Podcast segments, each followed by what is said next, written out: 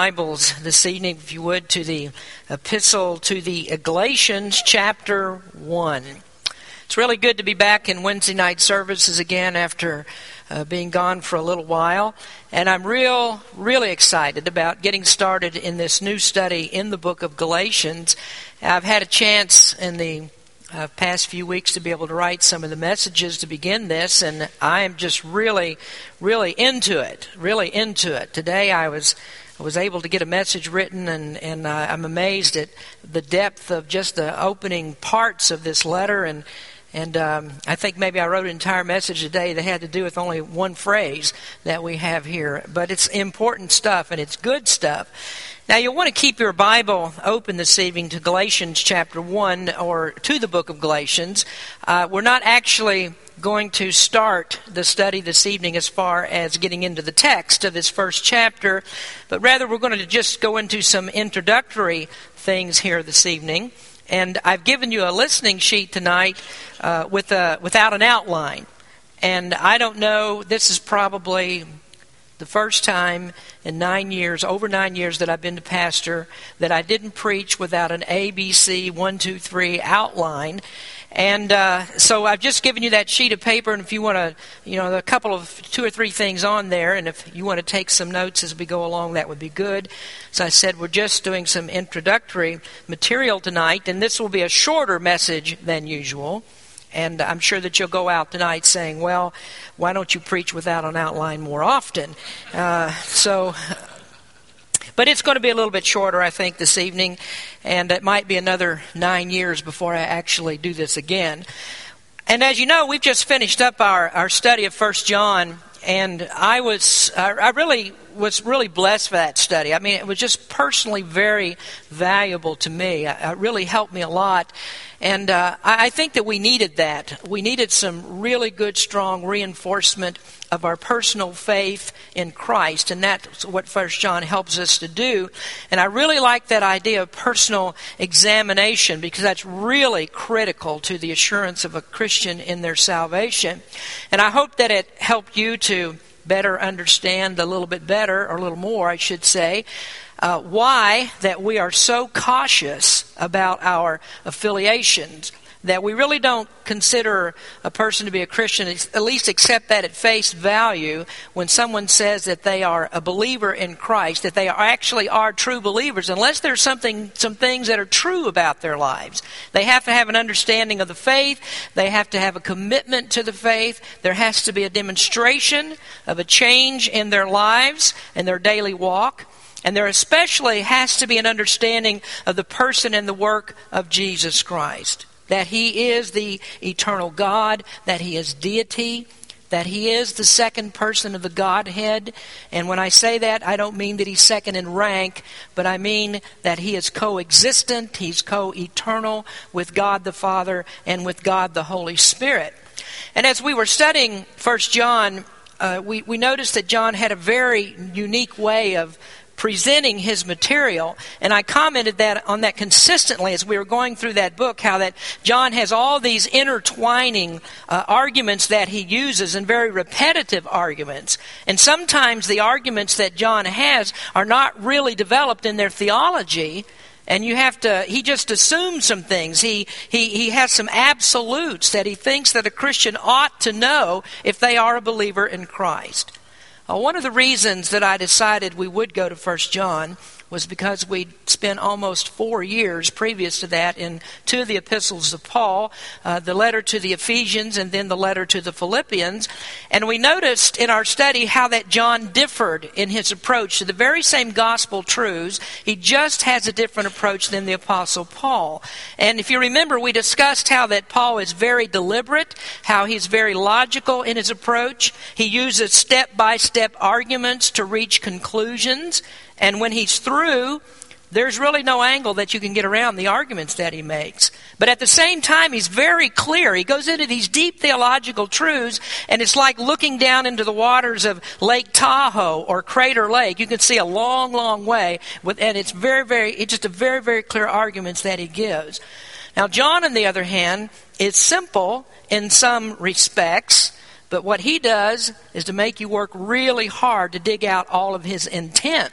And so he uses all of those intertwining arguments and he says the same thing in several different ways, and he's emphatic with what he says. So that when you're through, you think, well, what he's done, he's just trying to pound this thing into our head, that, that we're just not getting this. And so he wants to make sure that we do.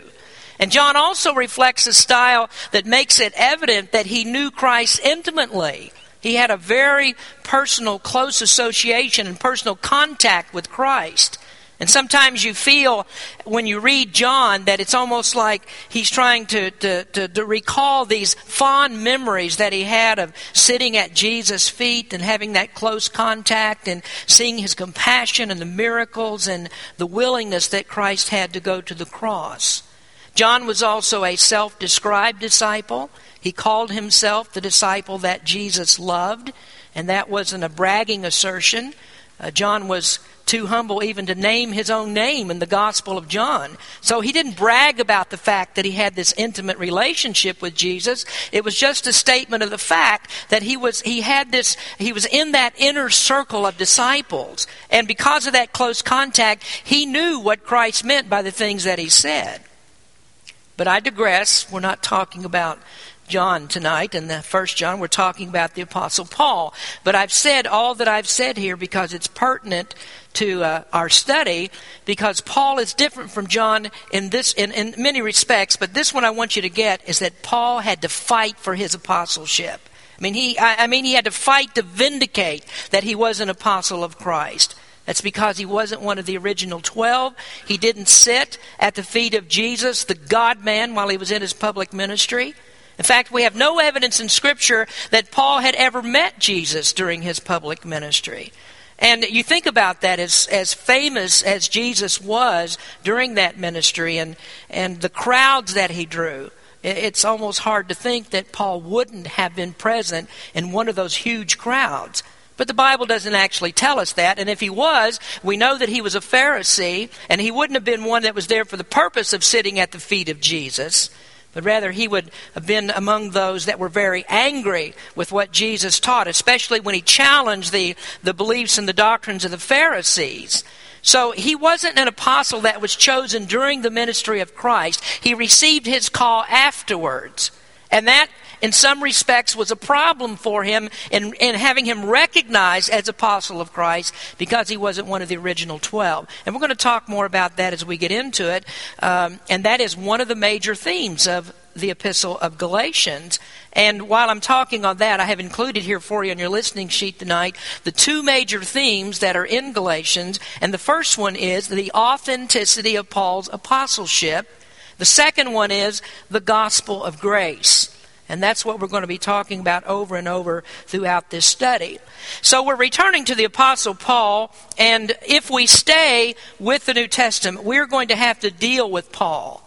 And that's because he wrote at least 13 letters, 13 books of the New Testament. Some believe that he wrote the 14th, which would be a 14th, which would be the book of Hebrews.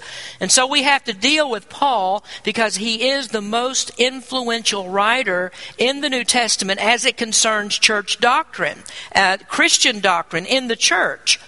Now, it's significant that we do come to this epistle because this is, Galatians is one of the most important of the New Testament books. Now, not including the Gospels, if, if, if I were to pick out the most important books that we have in the New Testament, those books would be Ephesians, Romans, and Galatians. Now, we know, of course, that all of, all of the Bible is the Word of God, but if someone were to come in here tonight and take away our Bibles and say, I'm only going to leave you, leave you with a small portion of the Scripture. You can only have a little bit of it. If they left us with the Gospel of John, with Romans, with Galatians, and with Ephesians, then we'd have a very, some very, very powerful, strong content in just those books. Galatians is a is a powerful book, and really it's the one, it's the book that, that set Martin Luther straight on the doctrine of justification by faith alone. Luther was so fond of Galatians that he considered himself to be married to it.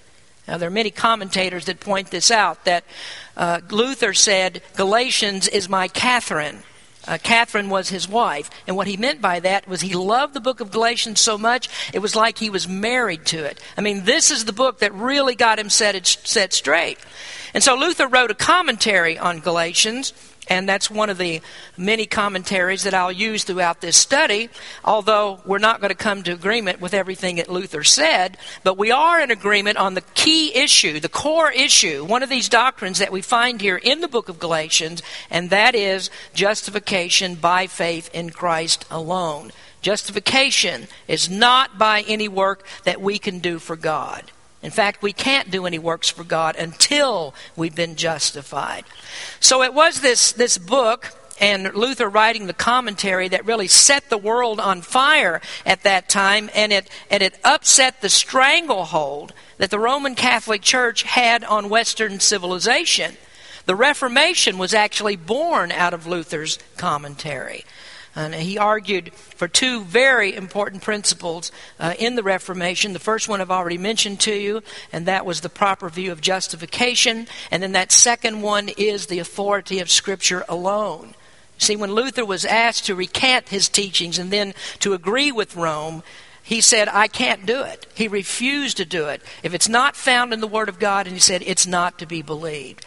Now, that first principle about faith, that's sola fide. The second one is sola scriptura. Uh, faith alone and Scripture alone. Authority of the Scriptures alone as the foundation of faith.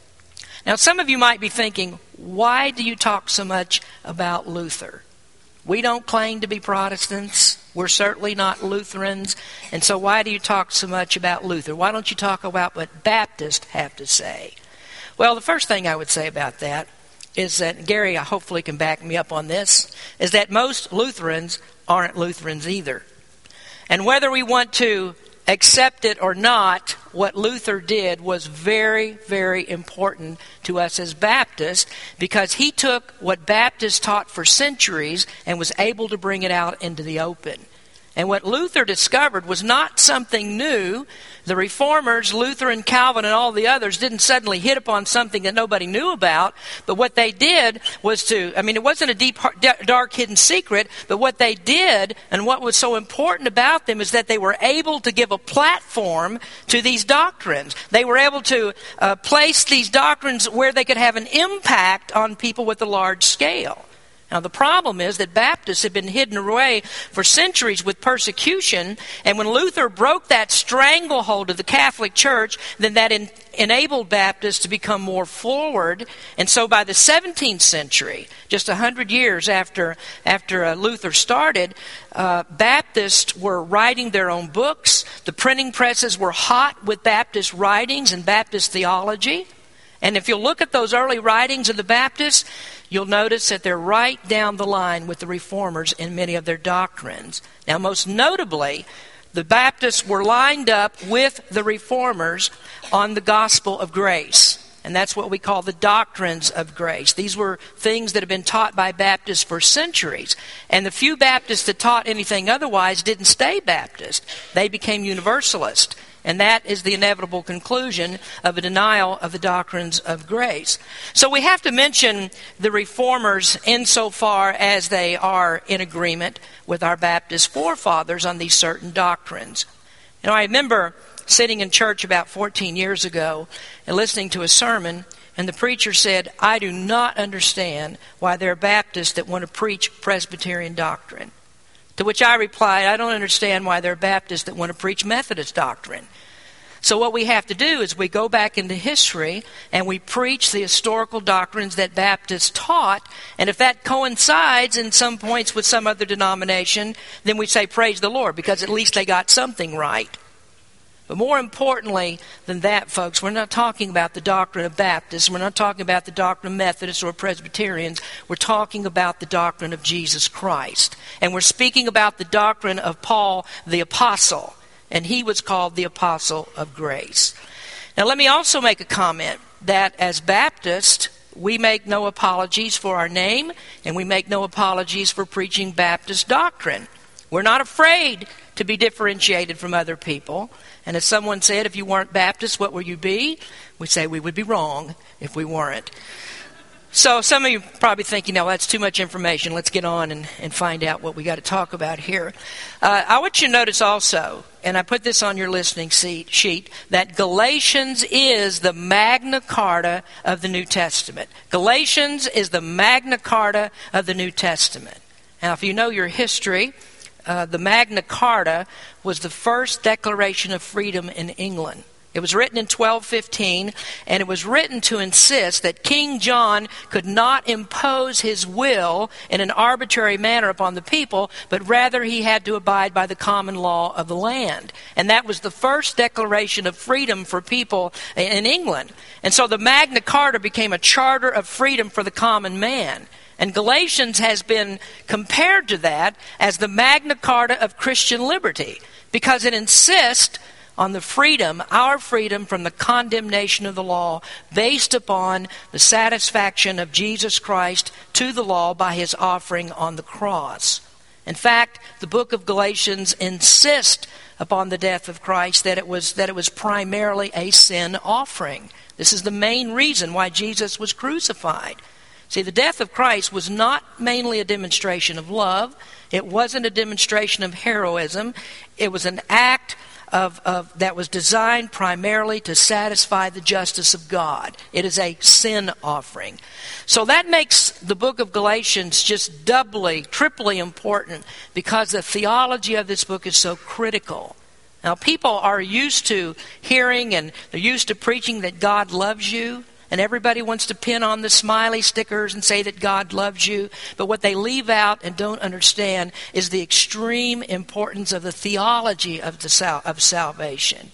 What you cannot do rightfully is to say that God loves you and just put that out in front of people without an acknowledgement of the purpose of Christ's death.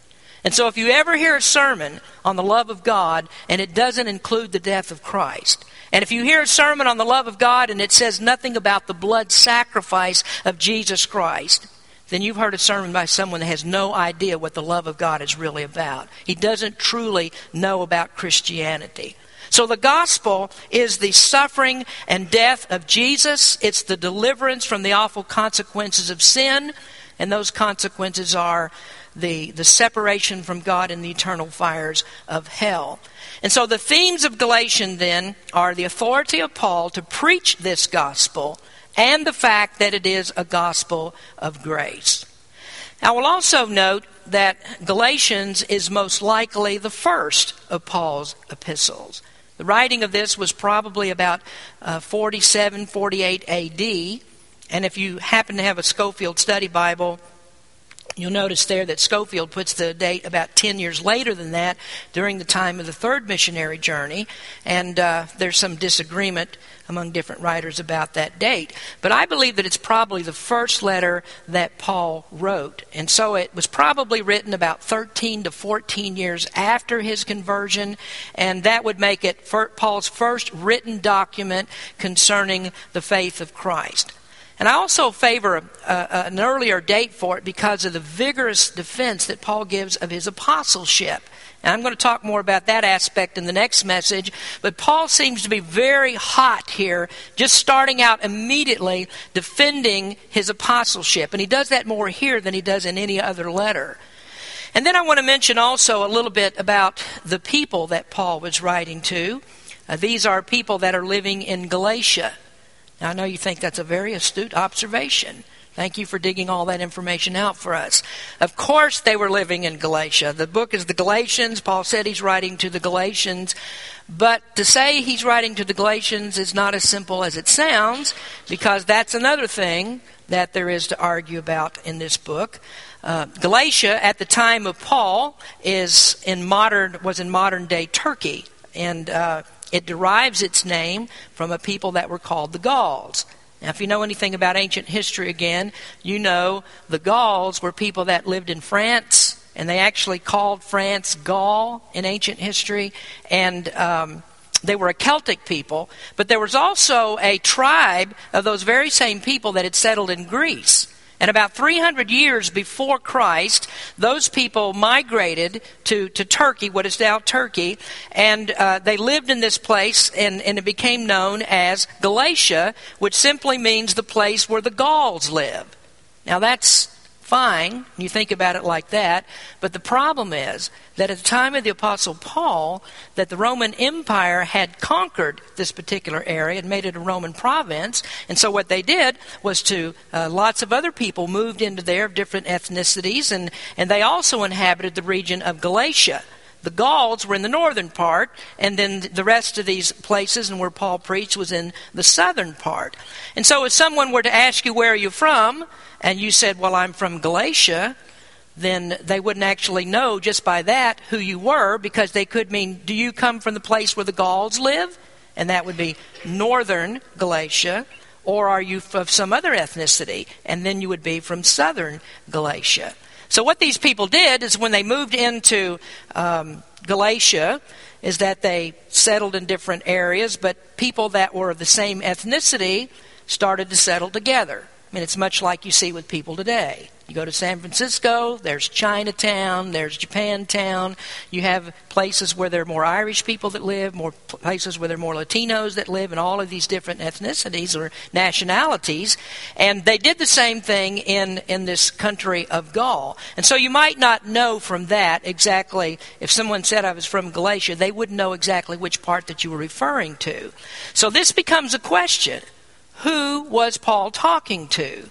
Was he talking to the people in the northern region or is he talking to people in the southern region? Well, I think there's an answer to that question. I think he's talking to the people that are in the southern region, and these were people that were members of the churches that Paul organized on the first missionary journey. And that's very important because that tells us how to date the epistle.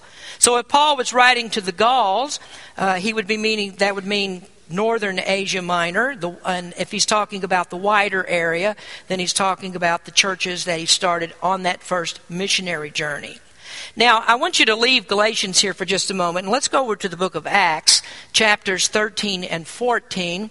And this is where we read about Paul's uh, journey to Galatia and his first missionary trip. And we learn here that Paul started churches in some different areas, four cities in particular Antioch of Pisidia, Iconium, Derbe, and Lystra. And all of those are churches that are located in the southern region of Galatia and not in the north. Now, you had a lot of Jews that were settled in that area, and this is why you see Paul going into the synagogues and why he's always preaching there before he begins to preach to other people. So, if you'll turn to Acts chapter 13, we're going to stay here for just a moment. And there's some very interesting things that happened to Paul in these cities. It was in Antioch of Pisidia that Paul was preaching on a Sabbath day, and the Bible says that almost the entire city came out to hear him. And in Acts 13:44, that's where you get this information. The Jews show up. They know who Paul is, is preaching to. They know what he's preaching, and it's quite interesting because it gives you some context as to the argument of justification by faith alone that we find in the book of Galatians. But Paul is, uh, is here in, in Galatia, and he is uh, uh, preaching to these people. He's in the city of Antioch of Pisidia, and as he's preaching to them, some the, the, the Jews became very hot-headed about this. They were upset about it. Christ, uh, Paul was preaching about Christ Christ and the resurrection. And we look in verse 38, it says, Be it known unto you, therefore, men and brethren, that through this man, that is through Jesus Christ, through this man, uh, that through this man is preached unto you the forgiveness of sins, and by him all that are justified from all things from which ye, by him that all that believe are justified from all things from which he could not be justified by the law of Moses. Now, that is the very point that Galatians hits on that people are not justified by the Mosaic law. And that kind of preaching is what riled up the Jews. And so they started contradicting Paul. They started blaspheming, blaspheming both Paul and Barnabas.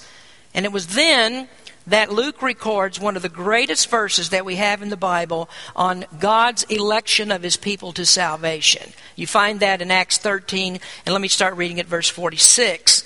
Then Paul and Barnabas waxed bold and said it was necessary that the word of God should first have been spoken to you, but seeing ye put it from you, that these are the Jews he's talking to, but seeing that ye put it from you, and judge yourselves unworthy of everlasting life, lo, we turn to the Gentiles. For so hath the Lord commanded us, saying, I have set thee to be a light of the Gentiles, that thou shouldest be for the salvation unto the ends of the earth.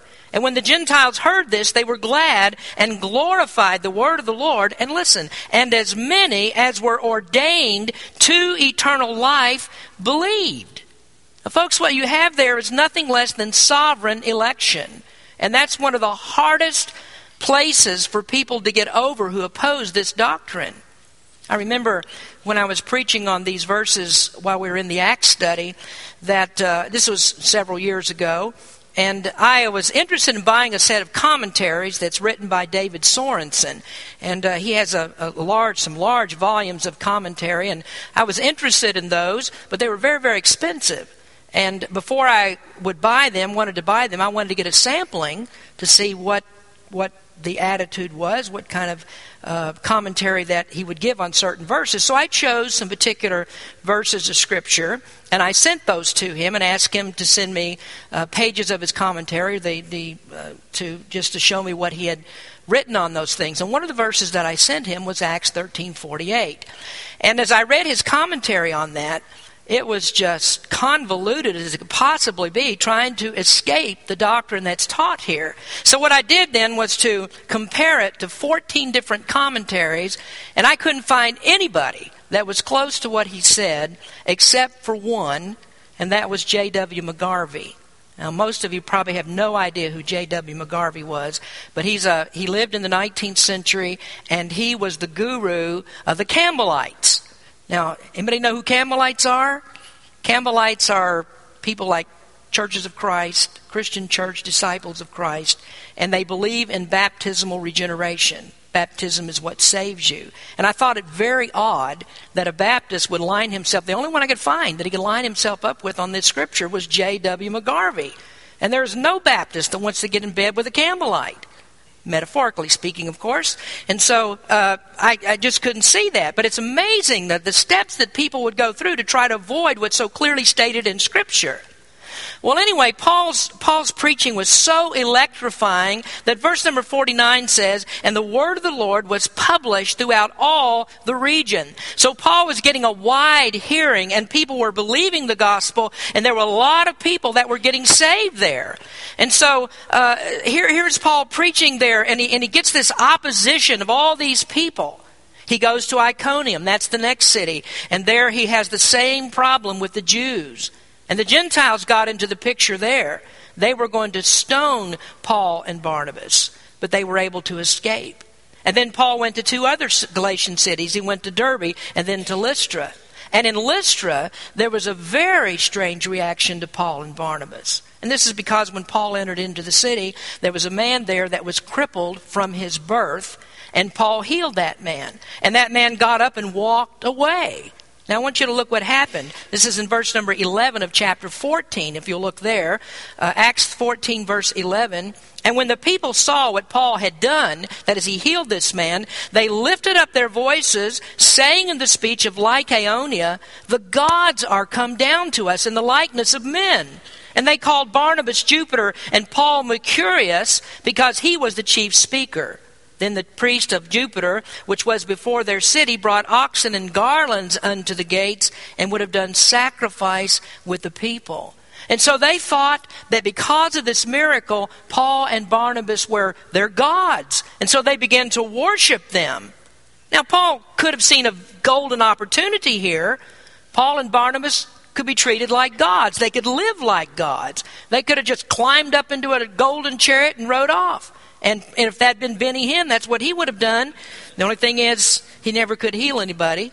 He's a false prophet and spokesman of the devil.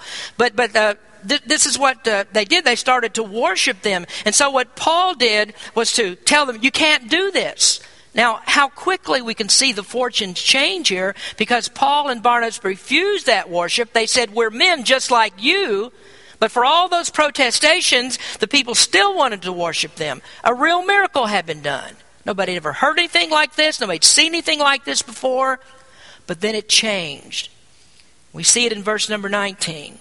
The Jews from Antioch and Iconium showed up there, and they talked the people down, and they convinced them to stone Paul, and they threw him out of the city on a dust heap, thinking that he was dead. But something happened while the disciples were sorrowing over him, no doubt. Paul got up, and he went to Derbe to preach another day.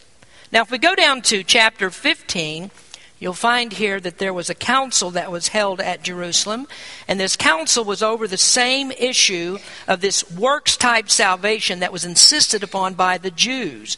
They demanded that Gentiles must be circumcised. And so, this close proximity that we have here with chapter 15 to what takes place in chapters 13 and 14 leads us to some very interesting conclusions uh, in relation to the letter that Paul wrote to the Galatians. So there's some of this context for you.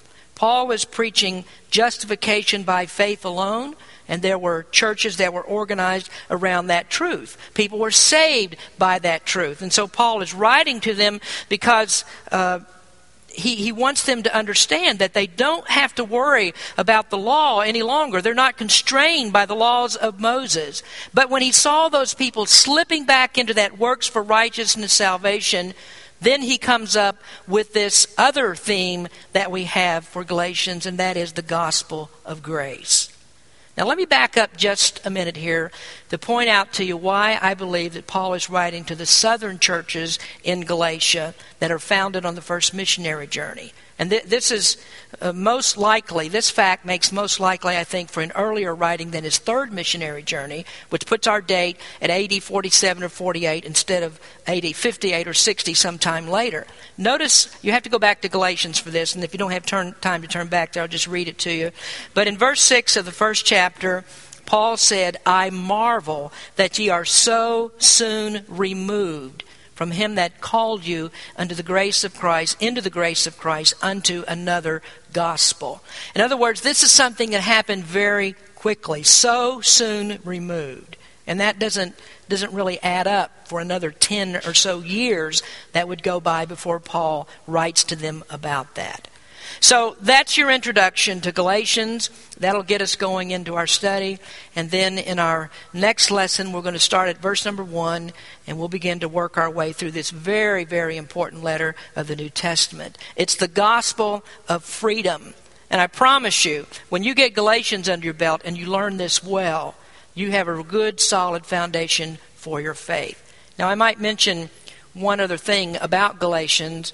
Um, Romans is, is similar in many ways to Galatians, and Galatians, and, I, and I'll talk about this a little bit later on as well, but Galatians is sort of like the tune up to get to Romans. So we get Galatians down, and, and, we, and we learn what Galatians has to say and get some of these truths under our belts, then maybe we'll be ready to tackle Romans, and that's going to be a much, much more difficult study. And. Uh, we'll try to make that as easy as we can if we decide to get into that. But but it's a tune-up, so we're getting prepared. So we'll probably be thinking about it. We'll probably get into Romans. Uh, how long is that? Five, six years? I don't know. We get done with Galatians. Uh, we'll, we'll try to get to Romans. All right, so that's your introduction. Let's have a word of prayer. Lord, thank you so much that we're able to be here tonight and to get started in this great study. It's just it's such a blessing to us to be able to look into the Word of God and to find these truths that are here for us. Just amazing uh, what we read in the Bible and, and, and how, when we learn these things, how much more we know about our salvation and how much more we appreciate what, what you have done so graciously for us in saving us from our sins. So thank you, Lord, for this. Bless our people. In Jesus' name we pray. Amen.